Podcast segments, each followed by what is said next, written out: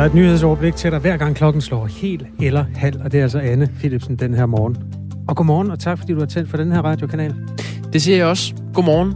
Øhm, som øh, Anne Philipsen fortalte i øh, nyhederne, så øh, har vi i dag historien her i øh, Radio 4 morgen, øh, som går på, hvis man er flexjobber, og man ikke øh, længere, øh, øh, eller hvis man er ansat i sin øh, ægtefælles eller øh, et nært familiemedlems virksomhed, så kan man ikke længere arbejde der som flexjobber betragtet.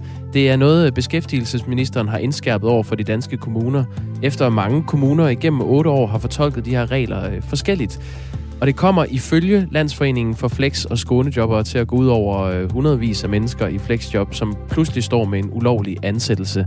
Det fortæller øh, kommunikationschef Michael Pedersen. Det er snart hver femte i fleksjob, øh, der er ledig, så vi er stærkt forundret over, at ministeren nu øh, sætter en øh, kæmpe forhindring i vejen for, at borgere, der er bevilget fleksjob, rent faktisk kan komme ud og arbejde, som de rigtig gerne vil. Ledigheden blandt fleksjobberne er i forvejen høj. Det er 20 procent af dem, der står uden arbejde. Og øh, ifølge beskæftigelsesminister Peter Hummelgaard fra Socialdemokratiet sker den her indskærpelse, fordi man gerne vil sikre, at der ikke bliver snydt med fleksjobsydelsen. Det kan jo lyde øh, fornuftigt, men sagen er bare den, at ministerens egen styrelse på området ikke kender til nogen sager om snyd. Lidt over halv syv kommer vi til at tale med Lykke med Lisa Hansen, som øh, netop er kommet i klemme i de her regler. Der bliver diskuteret øh, børn i syriske flygtningelejre på Christiansborg, men noget tyder på, at en stor sag, som skal afgøres ved den europæiske menneskerettighedsdomstol, i virkeligheden kan skabe præcedens, der overflødiggør alle danske diskussioner. Øh, for hvis skæbnen for en fransk familie falder ud til fordel for dem, og de har ret til at komme til deres hjemland, så vil alt tyde på, at det samme gør sig gældende for de danske flygtninge. Den sag skal vi øh, se på om cirka 40 minutters tid. Der er også mange sådan små historier, vi skal ombord i i dag. Ja, øh, nævn nogen. Jamen, jeg kan bare se, nu, nu kan man næsten regne ud, hvem den første kamp i Super League kommer til at stå mellem. Ja, hvor mange er der tilbage nu? Tre. Tre. ja. Hvem, øh, hvem skal mødes? Ja, det kan blive Barcelona og Real Madrid. Eller Barcelona, øh, Milan. Eller Milan mod Real Madrid. Det er de tre muligheder, der er tilbage. Det bliver en spændende turnering. Skide godt. De skal møde hinanden 15 gange. øhm, noget andet, der skete i går, var, at uh, værtshusene, blandt meget andet, kunne åbne op igen efter fire måneders uh, nedlukning. Du uh, var selv på værtshus, Kasper. Ja. Kan jeg, jeg sige. Og uh, vi har også haft en reporter på det, der hedder Cirkuskron i Aarhus. Et uh, savnomspundet sted, og der var humøret helt i top. Nu, nu, nu kan de ikke se, at jeg giver to tommelfingre op af. jeg synes, det er så fedt i dag. Og du kan høre på dem der her. Lige nu er vi ikke ret mange, men de er så glade for, at de kan komme til, tilbage. Vi giver to tommelfingre op af øh, i dag, og øh, man kan høre mere om fra Cirkuskronen om, hvordan den her aften forløb øh, om 10 minutter. Det kan også være, at der er nogen, der har været ude og spise Michelin-mad eller sådan noget på restauranter. Hvis du er en af dem, der har taget del i genåbningen, så kunne vi da godt bruge en lille øh, hurtig stemningsrapport, hvad man kalder det. Sådan en lille hurtig anmeldelse af det her genåbnede Restaurations Danmark.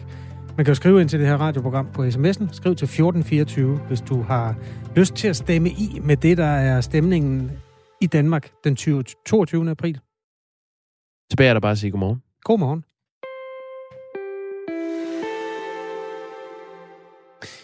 I går var en stor dag for Ruslands præsident Vladimir Putin.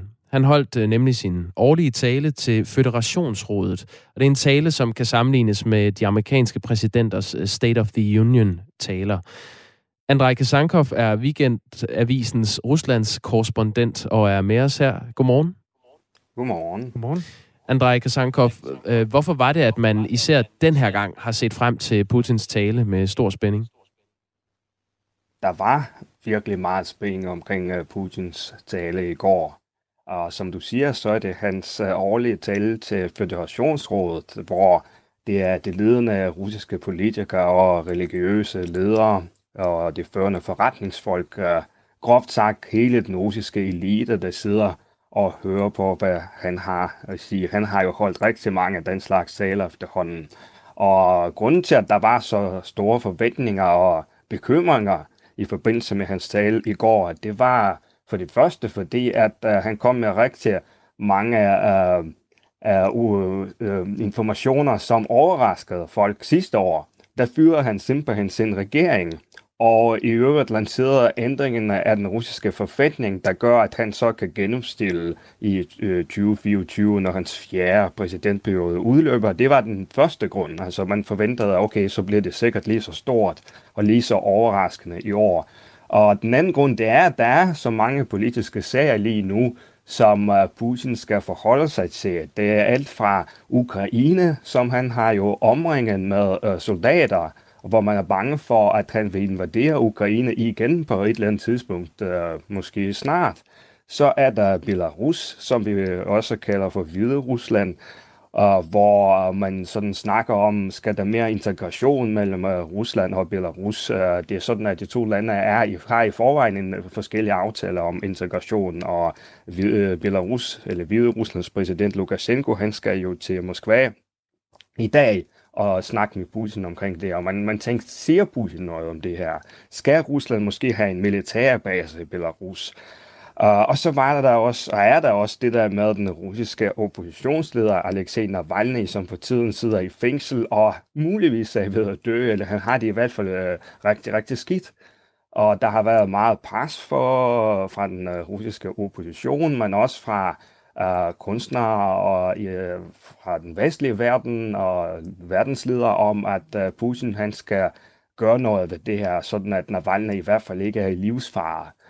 Øh, så der var ligesom mange ting, som, som man har forventet, at, øh, at, Putin vil sige noget om. Og alt fra, at han vil sådan måske komme øh, folk i møde med øh, i forbindelse med Navalny, til at han muligvis vil lancere en invasion af Ukraine. Der er nok af temaer at adressere i den her øh, tale til nationen, som er øh, Putins 16. af slagsen. En time lang tale, som altså blev øh, sendt live til, til hele Rusland. Jeg så, at Navalny havde omtalt sig selv som et levende skelet. Han er jo sultestrækket, og det, det står relativt skidt til med ham.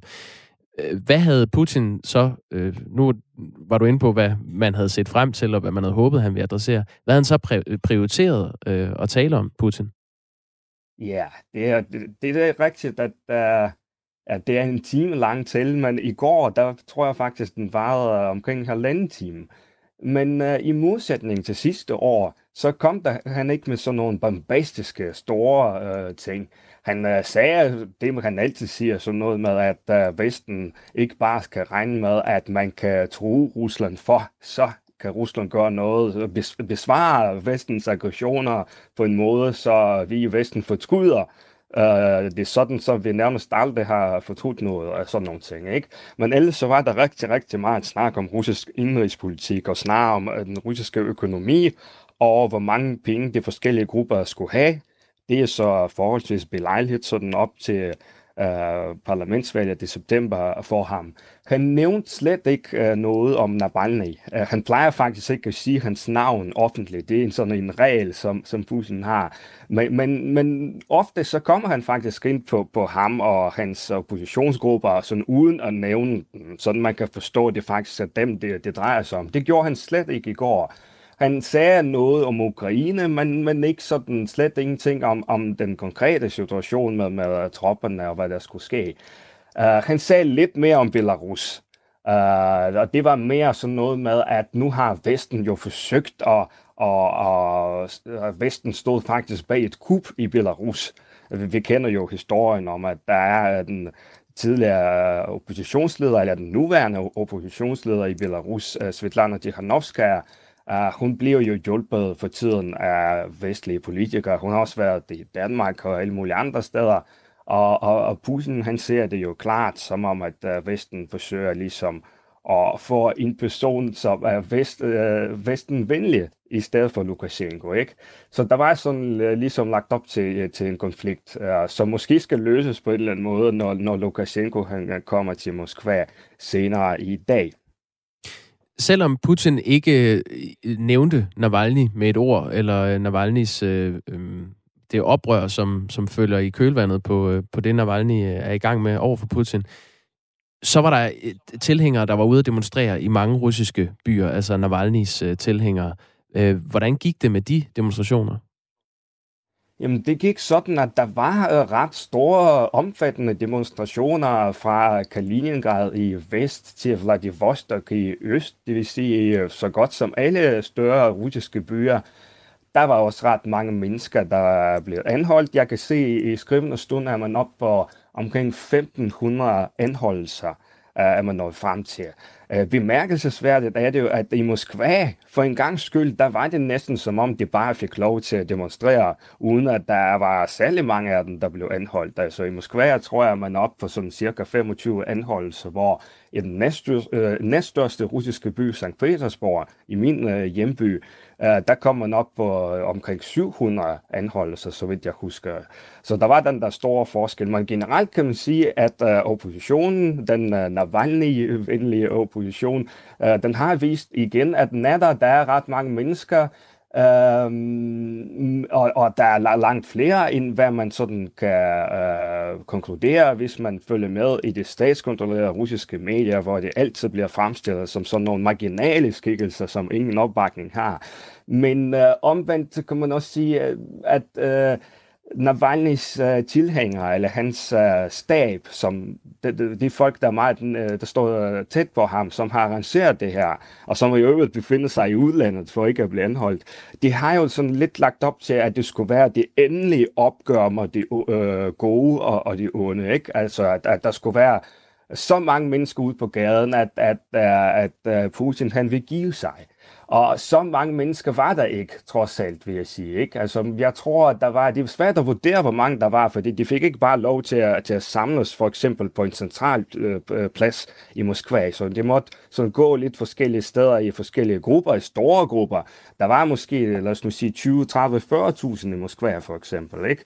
Og der var måske 20.000 øhm, i St. Petersborg og mange tusind andre russiske byer, men vi skal huske, der bor jo omkring 12 millioner mennesker i Moskva. Ikke? Det er jo uh, dobbelt op uh, i forhold til, mm. hvor mange mennesker vi har boende i Danmark for eksempel.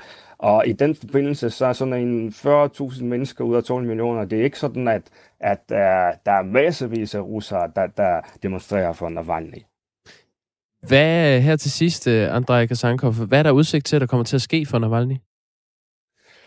For Navalny, der er det sådan, at uh, vi må nok se frem til, at han forbliver i, i fængsel, hvor han er i, i rigtig lang tid endnu.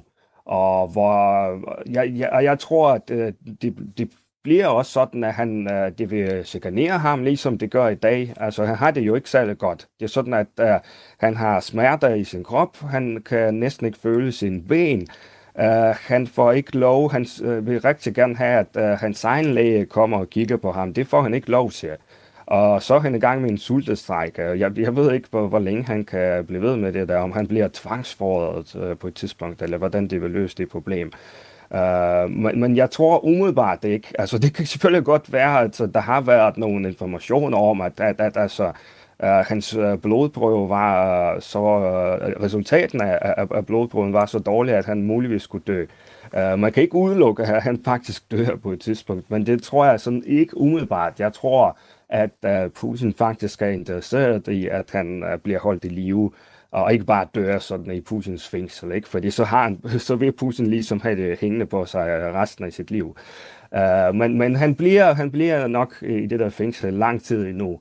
Og vi ved ikke, om han, uh, hvornår han kommer ud, og hvordan mm. det bliver. Jeg kan forestille mig, at hvis han kommer ud, så, så bliver det en eller anden løsning, at han nærmest med det samme bliver sendt ud uh, til Vesten, for eksempel. Men en eller anden begrundelse, øh, som man finder på, og en betingelse om, at han faktisk ikke må vende tilbage, fordi han er, er den stærkeste modstander, Putin har, og, og det lader til, at Putin ikke gider simpelthen have problemer med ham længere øh, i, i Rusland. Og han vil hellere beskæftige sig med alle mulige andre store ting, for eksempel hvad der skal ske med Ukraine og Belarus, og skal Belarus uh, forenes uh, med, med Rusland igen? Skal man, uh, hvad skal man gøre med Ukraine? Hvordan, uh, hvad med Putins forhold til os i Vesten og så videre? Mm. Så når, når han holder sin uh, store tale næste år, uh, så vil han uh, hellere snakke om de emner, frem for igen sådan at uh, at, at uh, have nogle jagter, der står og forventer, at han vil sige noget om Navalny, uh, for eksempel. Tak for analysen, Andrej Kasankov. Selv tak. Weekendavisens Ruslands korrespondent. Ja, begrundelser kan man altid øh, finde på, særligt i Rusland. 20 minutter over 6 klokken. I går kunne man igen komme på bar, eller restaurant, eller café, eller værtshus. Der er jo genåbningsdag i går, med masser af restriktioner selvfølgelig, og øh, den mest omtalte er reglen om, at gæster skal bestille bord en halv time før. Den har fået meget kritik. Øhm, den regel gælder både på de 60-stjernede Michelin-restauranter og på de 0-stjernede brune barer. Og øh, en af dem har vores reporter besøgt. Den hedder Cirkuskron og ligger i Aarhus. Det er jo en Sears top. Skål. Skål.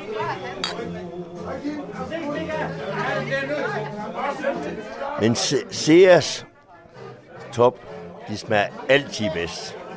Altid. Har du ikke lige lyst til at sige, hvem du er? Jeg er Lars Andersen. Brandstrup Andersen. Jeg har ejer cirkuskronen, og jeg ejer øh, bygningerne og det har jeg haft i 25 år nu. Og så er jeg gammel ølmand også fra Sears, så det er derfor, vi holder utrolig meget af Sears hernede. Byens øl. Yes, og det gør vi meget i. Har det været en god første dag efter måneders nedlukning? Ja, meget, meget, meget dejligt. Og jeg ved, at du var ikke helt tilfreds med de retningslinjer, vi, du åbner under. Det har du så meget ret i. Altså, da vi lukkede ned, der var der sådan sådan retningslinjer. Men det værste, det er nok den her med 30, 30 minutters reglen. Hvad, hvad, hvad, hvad, alle dem, der sidder her nu, har de bestilt bord? Er du sikker på det? Jamen, de har bestilt bord alle sammen. Halv 12. Men jeg ser dig ikke rigtig sidde med en mobil, eller med, øh, med en kalendersystem, eller noget, hvor du... Nej, det er jo fordi vores uh, bookingsystem, det er jo brudt ned. Arvi, han er brækket. Det var ærgerligt på første dagen, Ja, ja, Arvi, han er brækket uh, blyanten. så han kan ikke finde den mere. Så derudover, så holder vi bare øje.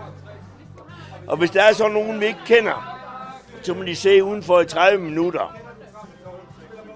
Og så kommer de ind. Øh, man, man føler sig lig, ligesom lidt Per Tots. Det gør du altså. de kan ikke... 30 minutter, hvad er det for noget pis, de har fundet på? Det, det er ikke nogen relation til virkeligheden. Hvorfor overholder du ikke reglerne? Det gør det også. Ah, Det gør det. Hvad, bookingsystemet er brudt ned. Men det kan jeg jo så ikke gøre. Jamen, rolig, rolig. Bygge bookingsystemet nu. Men du kan ringe til mig på telefon, sms og internet. Og det har de så. Så ringer de til mig. Og hvis jeg ikke kender dem, så må de se udenfor i øh, en halv time og få øl serveret derude. For der er ingenting derude. Der er ingenting derude. Så der, der ser de ud og kærer sig en halv time og drikker en øl. Så kommer Arvi Iversen og siger, sådan, nu har, nu har I overstået karantænen på en, på en halv time, nu må I godt komme ind. Og så, så har han så trods alt fundet øh, blyanten frem. Det har været en god dag, trods bøvl. nu, nu, kan, nu kan de ikke se, at jeg giver to tommelfingre op af. jeg synes, det er så fedt i dag. Og du kan høre på dem der her. Lige nu er vi ikke ret mange, men de er så glade for, at de kan komme til, tilbage. Og så, øh, og, øh, du kan godt høre mig, at de, det er det samme som dengang vi holdt for fire måneder siden, ikke? De brokker sig af helvede til, så er kloven, han har lavet det, og kloven har gjort det, og sådan. Og Arve, han er fuld, han har ikke løbeskuen på. Vi er tilbage til dagligdagen. Det er så lækkert. Det er så dejligt. Skål for det. Ja, skål.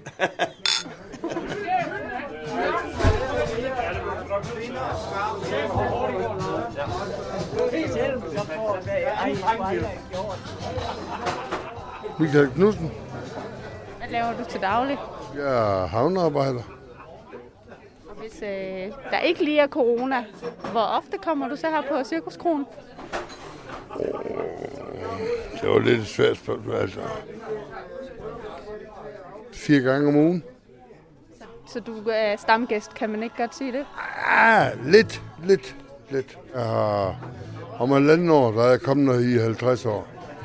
Det er jo noget med, at man skal reservere bord ind 30 minutter, inden man kommer her. Der er nogle restriktioner. Må man ikke gøre dagen før? Kan også gøre dagen for. Har I, det her bord, har I reserveret det permanent? Ja, ja, ja, ja. ja. Jeg har reserveret til seks, så jeg kan navn på dem alle seks. Så der er ikke nogen problemer der. Bare kom og vi har testen i orden. Der er ikke noget. Hvad synes, I om, hvad synes du om de her restriktioner? Jeg synes, det er noget forbandet bagl. Og noget forbandet lort, de har lavet.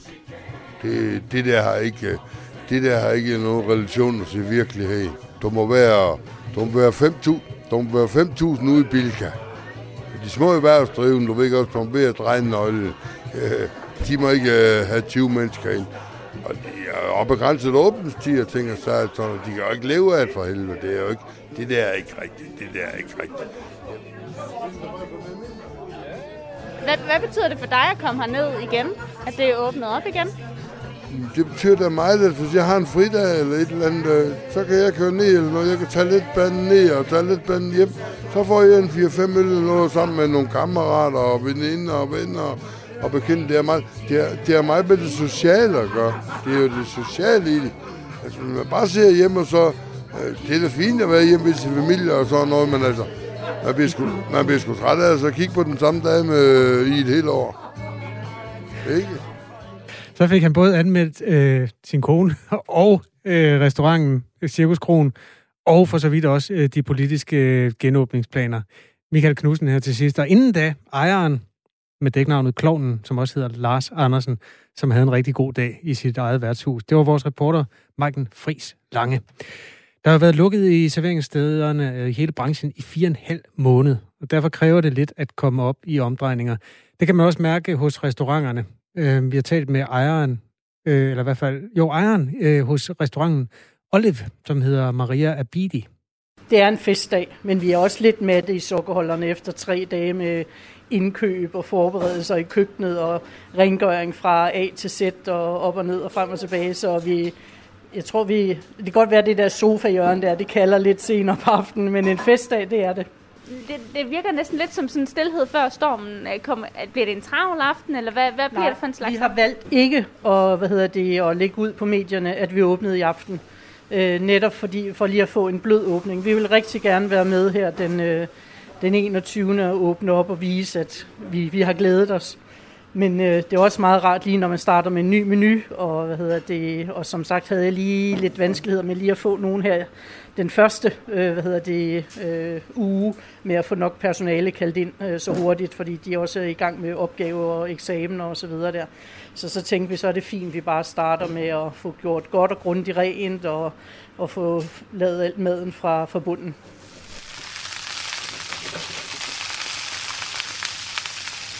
Nu kan jeg høre, at øh, der begynder at blive øh, kom gang komfuret herovre. Øh, hvad, er det, hvad er det, du laver her? Øh, jeg er lige ved at stege noget kål til aften service. Hvad, hvad skal du bruge til? Jeg skal bruge det til vores fisketalakken, som vi har med kartofler og variation af kål. Og så en musling cremesauce og noget syltet fennikel og noget ovenbagt kulmul. Har du glædet dig til at stå her ved, i køkkenet igen? Ja, det har jo været 5, 4, 5 lange måneder, hvor man bare har været derhjemme og bare ventet på, at man kan komme tilbage på arbejdet. Så det har da været svært at bare være derhjemme, og det er dejligt at komme tilbage, og vi nyder at se alle ens kollegaer igen, og det er så dejligt. Ja, langsomt bliver der altså tændt op under pander og potter, gryder og gæster i restaurationslivet. Her til sidst var det kokken hos den øh, oceanske restaurant Olive, kokken, der hedder Nana Krøjmand. Og inden der hørte vi også ejeren, Maria Abidi. Det er vores kollega Maiken Friis Lange, der har været ude og besøge det genåbnende restaurations- og barliv i går. Det er dejligt med øh, god stemning fra morgenstunden. Øh, klokken, ja, der er lang tid til, men 20 minutter i ni kommer vi til at tale med konservativs erhvervsordfører Mona Jul om den politiske aftale, der ligger til grund for det her meget omdiskuterede øh, booking. Øh, den her regel om, at man skal booke bord minimum 30 minutter før man øh, indfinder sig, både på restauranter og på barer. Det er meget interessant, fordi det er lidt en diskussion om, havde man set det, og stod det i aftalen, da de skrev den under, konservative? Nemlig. Det kan vi jo tale med hende om. Altså, det stod i hvert fald i aftalen, at det vil være et krav, at der skulle være en forudgående bestilling, hvis man skulle ind. Om det så skulle være 30 minutter. Eller et minut forudgående. Det er en fortolkning. Du lytter til Radio 4 morgen. Der er nyheder med Anne Philipsen. Klokken er halv syv.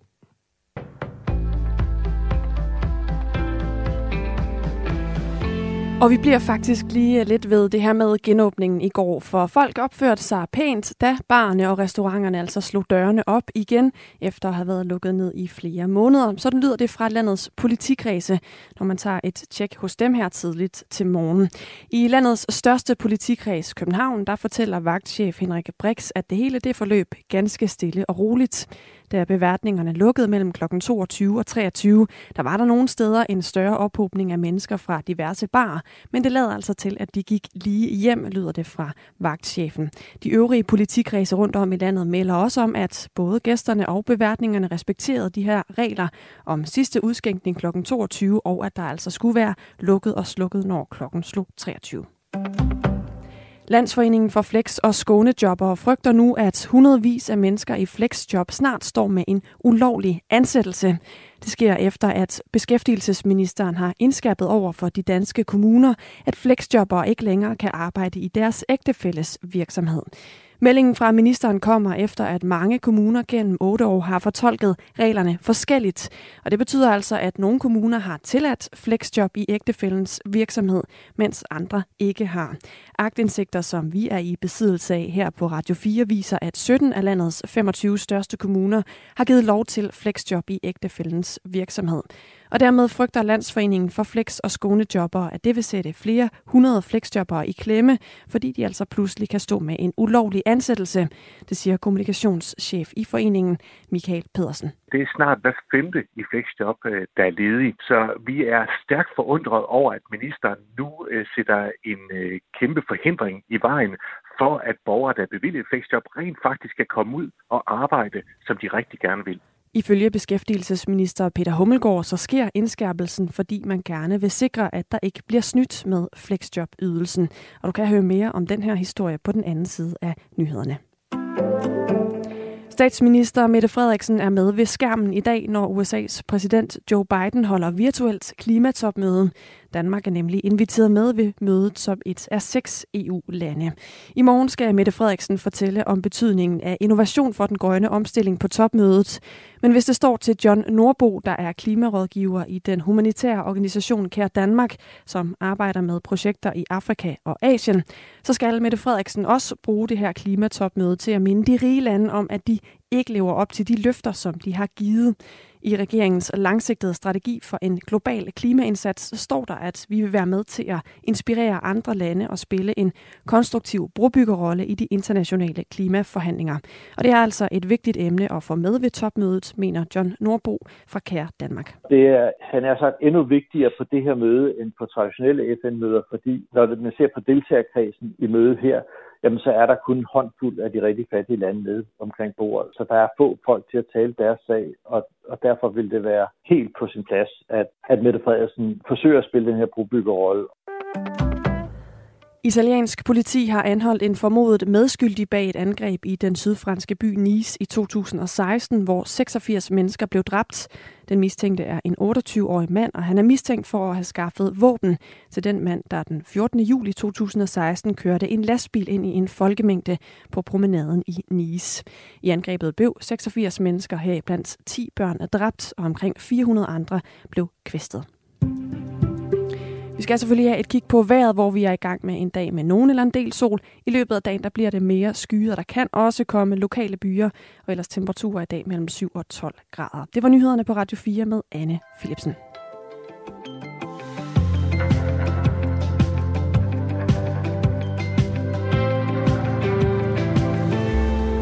Radio 4 morgen. Øh, klokken er 6.34. Der er nyheder hver gang klokken slår helt eller halv. Med øh, Anne Philipsen. Jeg hedder Kasper Harbo. Jeg hedder Jakob Grosen. Uh, vi har fået sms fra Kip i kølvandet på vores... Uh, Indslag. Ja, lad os kalde det det. Reportage fra Cirkuskronen i Aarhus. Uh, 30-minutters-reglen lyder måske tåbelig, skriver Kim, og kan virke sådan. Men prøv at tænke tanken om den lille café på strået, hvor alle borde kl. 12 er fyldt op, og der står lige mange i indgangen i venteposition. Det er formentlig for at regulere en hektisk trafik ind og ud af restauranter, bar og caféer, at man har lavet 30 minutters reservation. Men enig, virker umiddelbart tåbeligt, men har nok alligevel en effekt. God appetit fra Kim.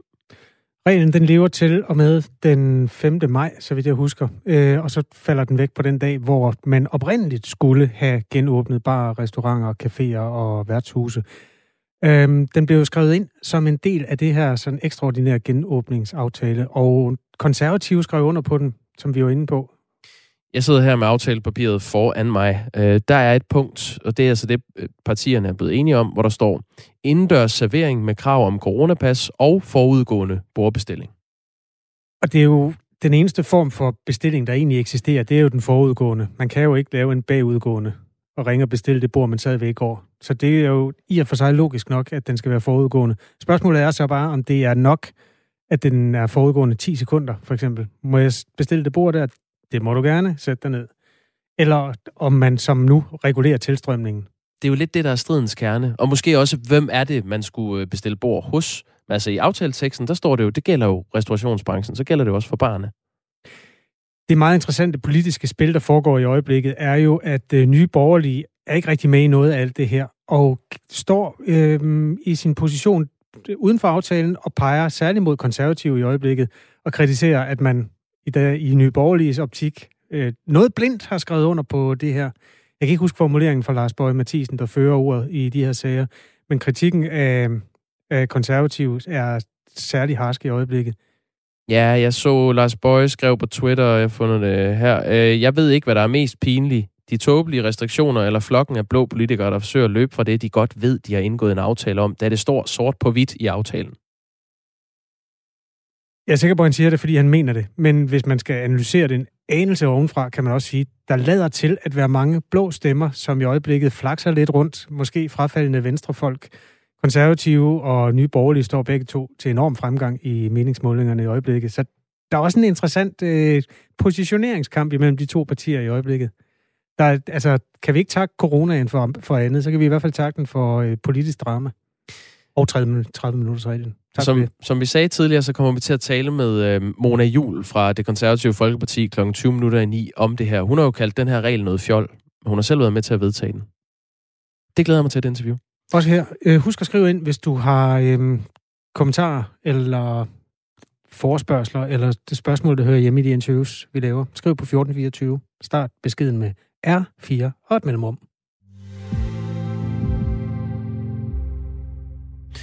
Hundredvis af mennesker står ifølge Landsforeningen for Flex og Skånejobber til at blive fyret, efter at øh, beskæftigelsesminister Peter Hummelgaard har indskærpet over for de danske kommuner, at man ikke må arbejde i et flexjob i sin ægtefælles virksomhed. Problemet er bare, at øh, de danske kommuner har fortolket de her regler vidt forskelligt siden 2013, hvor den nuværende beskæftigelsesreform blev vedtaget.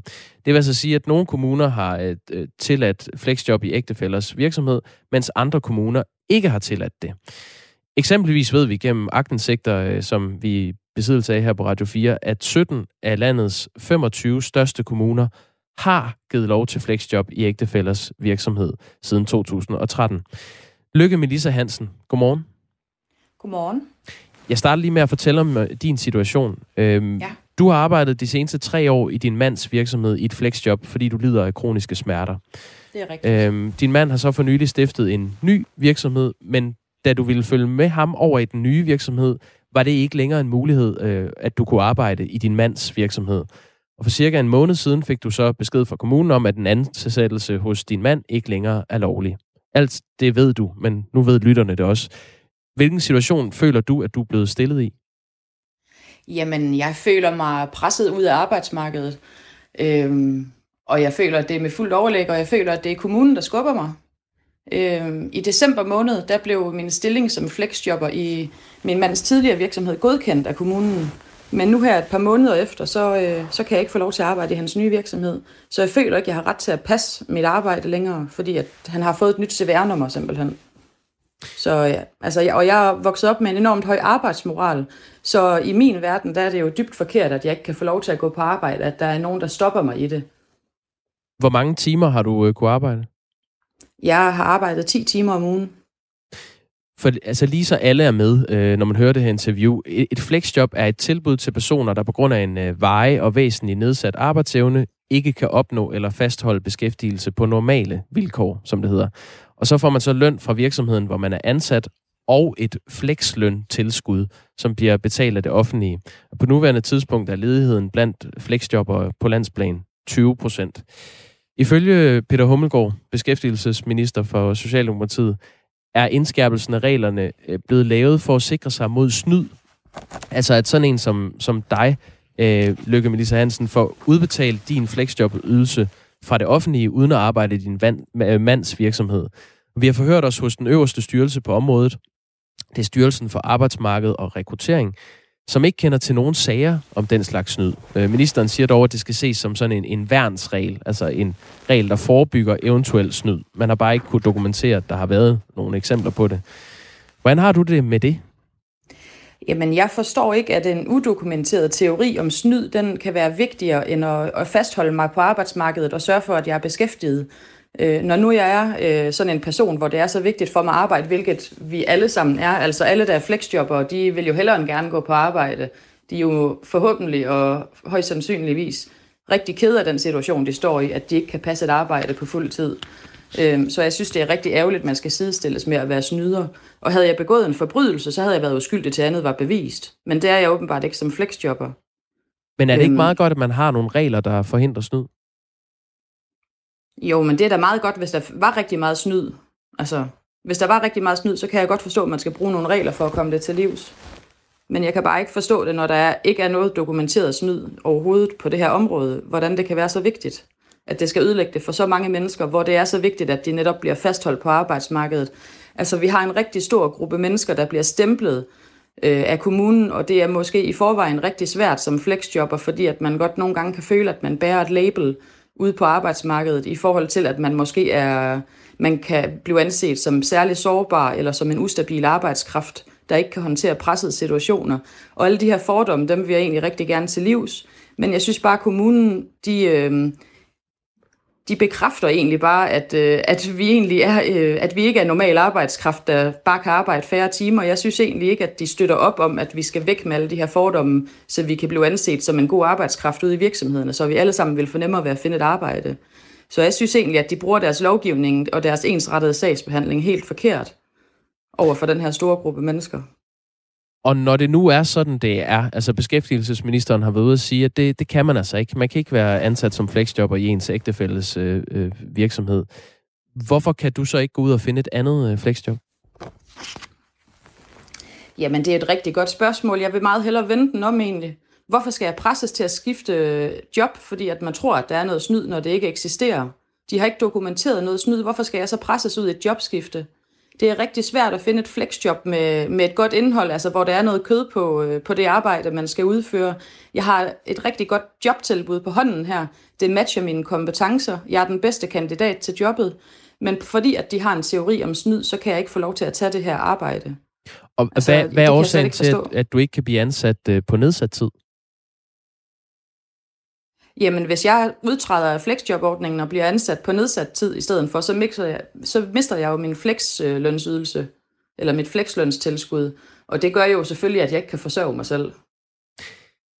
En lidt... Så, øh, jeg ja. mener jo, at jeg som flexjobber, altså når jeg det er ligesom bevist, at jeg har brug for at være i et skånejob og sådan noget, så bør jeg også, øh, det bør, jeg bør have et krav om, at jeg, jeg kan være i flexjobordningen. Altså, en, øh, en mærkværdig krølle på de her regler, øh, som du og hundredvis af andre øh, flexjobber bliver ramt af, øh, er, at der bliver gjort forskel på, om ægtefællens virksomhed er et anpartsselskab, som din mands er, eller det er et aktieselskab, eller at virksomheden er personligt ejet. Fordi hvis virksomheden er personligt ejet, så må man faktisk godt have et flexjob i sin ægtefælles virksomhed.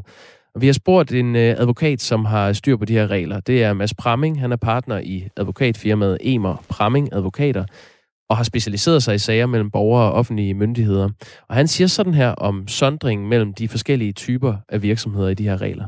Den sondring giver altså ingen mening. Det ligner helt klart, at der taler om en fejl, altså at det er øh, noget, der er opstået helt tilfældigt, uden nogen har tænkt over det. Det giver for mig at se ingen mening, at man tillader det ene, men forbyder det andet. Og man kunne sige det sådan, at muligheden for at fifle med tallene eller øh, snyde er jo langt større i et personligt ejet øh, selskab end i et APS eller anpartsselskab, hvor der er nogle regler om revision og gennemsigtighed og bogføring og alt muligt i videre omfang, end der er et personligt ejet selskab. Så hvis man hvis det her var en værnsregel, hvor man siger, at vi tillader det ene, men forbyder det andet, så burde det være lige omvendt. Så har man, hvad skal man sige, tilladt den forkerte del af det. Det siger altså Mads Pramming, som er øh, partner i advokatfirmaet Emer Pramming Advokater og har specialiseret sig i, øh, i den her type sager. Lykke Melissa Hansen, de her regler er altså fejlbehæftet og giver ikke mening, siger han. Hvad tænker du, når du hører sådan om de her regler, der forhindrer dig i at varetage det arbejde, du uden problemer har haft igennem tre år? Jamen, jeg kan heller ikke se forskellen på, om det er et AS, et APS eller et personligt ejet. Altså, jeg må have den forklaring til gode af en eller anden fra øh, kommunen, der har, øh, der har behandlet min sag. Altså, jeg har, ikke, jeg har ikke fået en forklaring på, hvorfor det ene skulle øh, være bedre end det andet. Og som han siger, så, øh, så vil jeg da også føle, og det siger de også inde hos skat, når jeg taler med dem, at man faktisk bliver mere anset som en almindelig lønmodtager, hvis det er over i et AS eller et APS-selskab i forhold til personlig ejet. Øh, så jeg forstår slet ikke forklaringen, og jeg er rigtig skuffet over, at der ikke er nogen tillid fra det offentlige til mig som person. Øh, og jeg er rigtig skuffet over, at jeg ikke bliver anset som have en høj, også, altså som om jeg har en, jeg ikke skulle have en høj arbejdsmoral, fordi jeg er flexjobber. Altså fordi jeg er flexjobber, så har jeg åbenbart ikke lyst til at, at have et arbejde, så har jeg mere lyst til at, at, have, at for, forudindtage, at jeg havde et arbejde, altså at snyde med at have et arbejde. Og det kan jeg ikke rigtig forstå, at, øh, at, jeg, skal, at jeg skal stemples på forhånd. Lykke Melissa Hansen har altså arbejdet de sidste tre år i sin øh, mands virksomhed i et flexjob, og det må man ikke længere. Det har beskæftigelsesminister Peter Hummelgaard indskærpet over for de danske kommuner. Man må ikke arbejde i sin ægtefælles virksomhed som flexjobber. Hvad kommer du til at gøre nu? Jamen altså, hvem ved? Øh, jeg kan sidde og vente på, at kommunen kommer til fornuft. Det hjælper sjældent. Jeg kan øh, måske arbejde lidt videre med, at min mand han skal oprette en personlig eget virksomhed og ansætte mig. Jeg kender ikke konsekvenserne helt af det endnu, så jeg ved det ikke. Øhm, altså, jeg kan også øh, håbe på, at regeringen den snart bliver skiftet ud, og så anke min sag, og så, øh, så håbe, at der er regeringsskifte, inden at, øh, inden at min sag den bliver genoptaget. Så kan det være, at, øh, at afgørelsen den vil falde anderledes. I hvert fald så føler jeg bare, at jeg, øh, jeg bliver hængt lidt ud, og jeg føler, at, øh, at kommunen bruger mig til at statuere et eksempel med. Og det er jeg bare slet ikke tilfreds med. Så, men min fremtid, den kender jeg ikke. Tak fordi du var med her, Lykke Melissa Hansen. Det var så lidt. Og øh, pøj pøj. Jo, ja, tak for det. Øh, godmorgen. Senere på morgen skal vi tale med øh, Socialdemokratiet. Det var nemlig øh, både Socialdemokratiet, der stod for den nuværende beskæftigelsesreform, der blev lavet i 2013 af daværende øh, beskæftigelsesminister Mette Frederiksen. Og det var også Socialdemokratiet, der nu kan gøre noget ved problemet. Øh, vi har forsøgt at få minister Peter Hummelgaard fra Socialdemokratiet til at stille op. Men han ønsker ikke at give interview i den her sag. Han har fået øh, fri, frit løb. Vi sagde, øh, hvornår kan du? Det kan han slet ikke. I stedet har han sendt sin øh, beskæftigelsesordfører i byen, og ham skal vi tale med klokken lidt over halv otte. Lige nu er klokken øh, 12 minutter i syv. Er der nogle sms'er, vi skal tage, Kasper? Uh, nej, ikke på den der. Den tror jeg lige vil lade ligge, men vi kan jo uh, sige, at man kan uh, supplere også i forhold til det interview, som kommer til at udspille sig lidt senere, hvis man er interesseret i det her felt. Ved du hvad, jeg tager lige den, den her ene fra Per. Øh, hvor stort er flekstillægget fra det offentlige, spørger han. Uh, det er sådan, at kommunen supplerer lønnen med et flekslønstilskud, som reguleres på baggrund af den indtægt, man har fra arbejdsgiveren. Så det varierer altså øh, efter, øh, hvem man er. Øhm, det håber jeg var svar til dig, Per. 12 minutter i syv.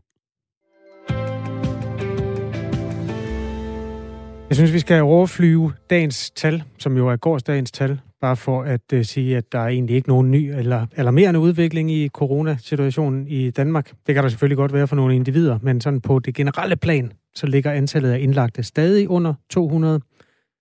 Der er 191 mennesker, der ligger på sygehuset coronasmittede. Nogle af dem øh, alvorligt, mange af dem mindre alvorligt. Der er 41, der er på intensiv.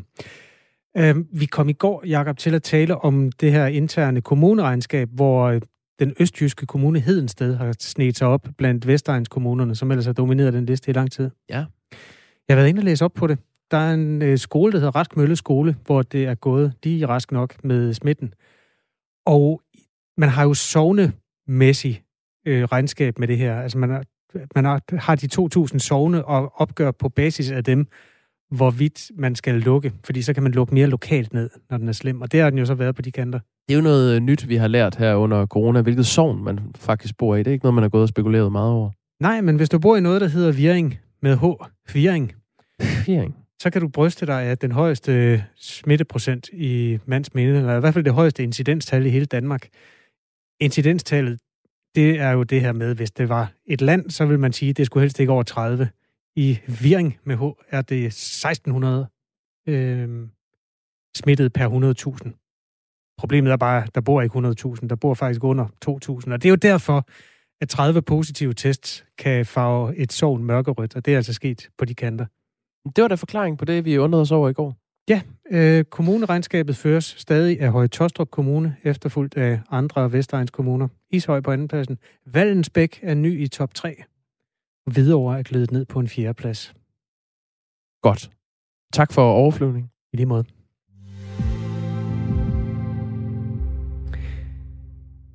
En sag om to franske kvinder og deres børn, som er fanger i syriske lejre, kan påvirke skæbnen for de 19 børn af danske statsborgere, som også er fanger i det mellemøstlige land. Danmark har nu tilkendegivet meningen over for den europæiske menneskerettighedsdomstol, hvor sagen kører. Står det til Danmark, skal lande ikke have juridisk ansvar for borgere i syriske fangelejre. Men der er nuancer i det her, som vi skal dykke ned i nu, sammen med Jens Elo Rytter, der er professor i forfatningsret. Godmorgen. Godmorgen. Og med speciale i menneskerettigheder på Københavns Universitet. Menneskerettighedsdomstolen skal tage stilling til en sag, som handler om franske mennesker. Altså om den franske stat har et juridisk ansvar over for to kvindelige statsborgere, der sidder, ligesom de danske, altså i syriske fangelejre med deres børn.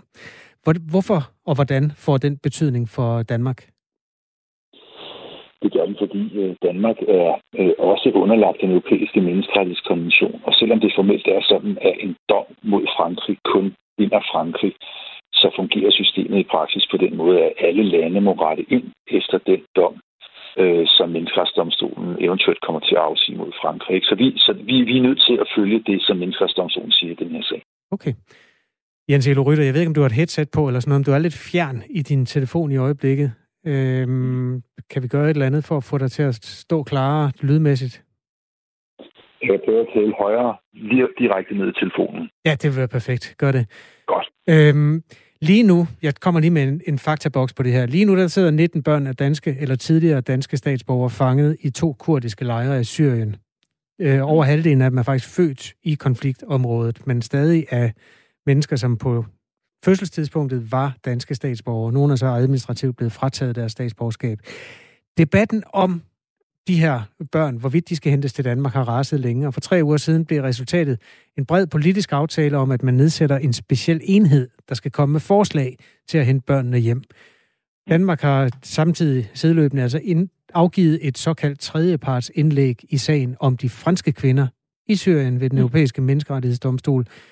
Øh, Udenrigsministeriet skriver sådan her til Ritzau. Den grundlæggende synspunkt i den danske indlæg er, at deltagerstater ikke kan være ansvarlige efter den europæiske menneskerettighedskonvention for forhold, som de ikke udøver effektiv kontrol over, og at menneskerettighedsdomstolen derfor bør fastholde sin nuværende tilgang til spørgsmålet.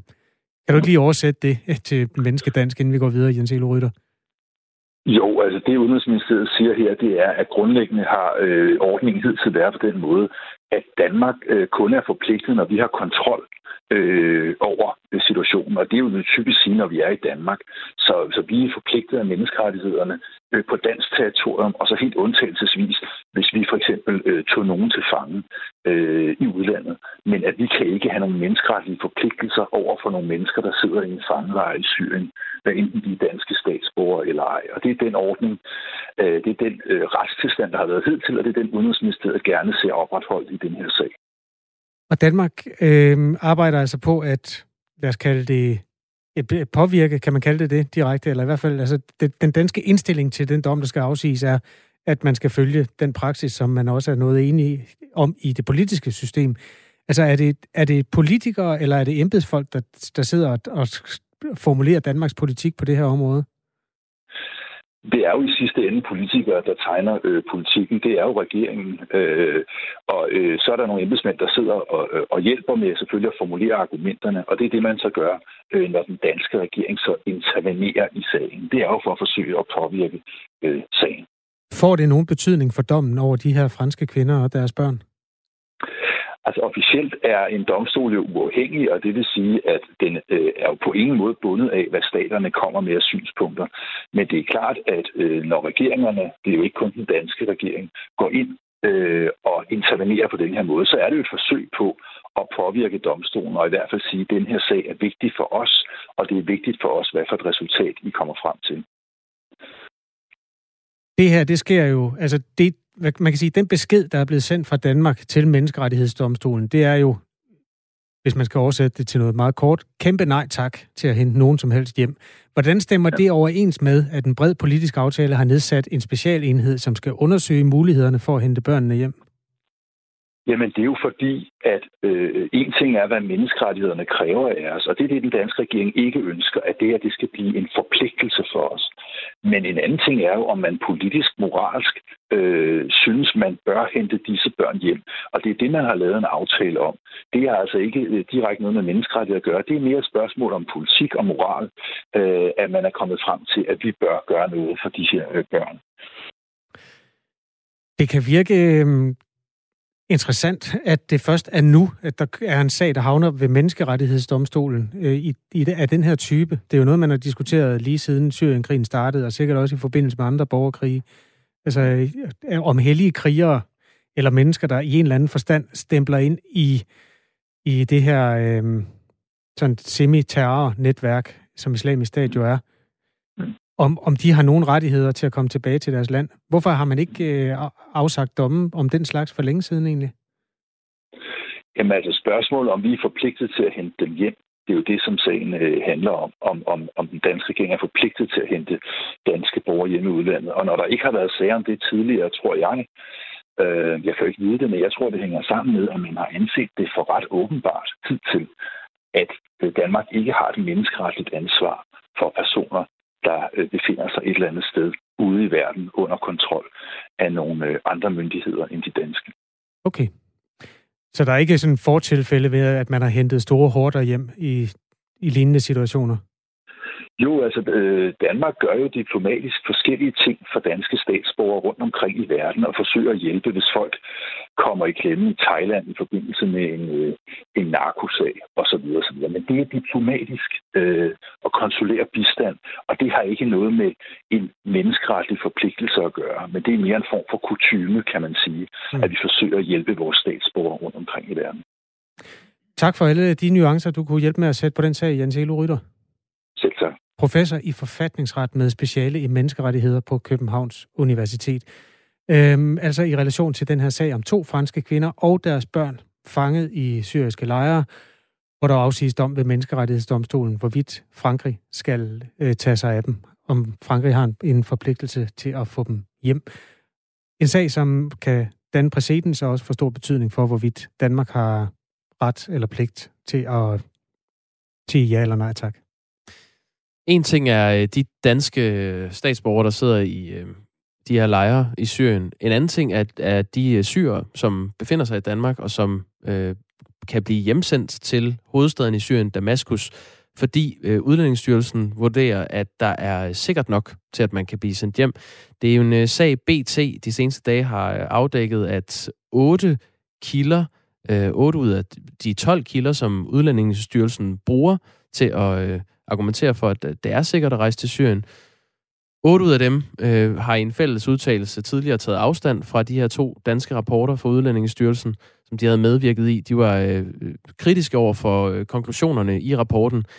Det seneste skud på den øh, nyhedsstamme er, at øh, 11 ud af de 12 kilder nu fordømmer den her danske beslutning om at sende syre tilbage til, øh, til hovedstaden Damaskus. Øh, den eneste, der holder fast, den eneste, der, der, som det blev fremlagt af BT, er enig med Mette Frederiksen. Det er en general i Syrien, der hedder Naji Numeir, som er leder af diktaturets øh, immigrationsmyndighed. De 11 andre kilder vurderer altså, at syrerne risikerer at blive anholdt, forfulgt eller tortureret, hvis de sætter deres fødder i Syrien. Det vurderer den her øh, general øh, ikke, at der er risiko for. Ja, det er det nyeste i den sag. Øh, indtil videre har 97 personer, heriblandt 20 børn, fået besked på at rejse tilbage til Damaskus. Og det er så på nogle, baggrund af nogle rapporter fra 2019 og 2020 øh, for Udlændingsstyrelsen, at man har kunne konkludere, at det var sikkert at rejse der til. Øh, vores lytter Sverri skriver, at jeg brugte udtrykket semi-terror-lignende om islamisk stat. Om de kun er semi. Det er de ikke. Undskyld, det var en kæmpe fejl. Stryg semi. De er en terrororganisation. Øhm, tak for sms'er, der er sendt til 1424. Du lytter til Radio 4 morgen. Nu klokken 7.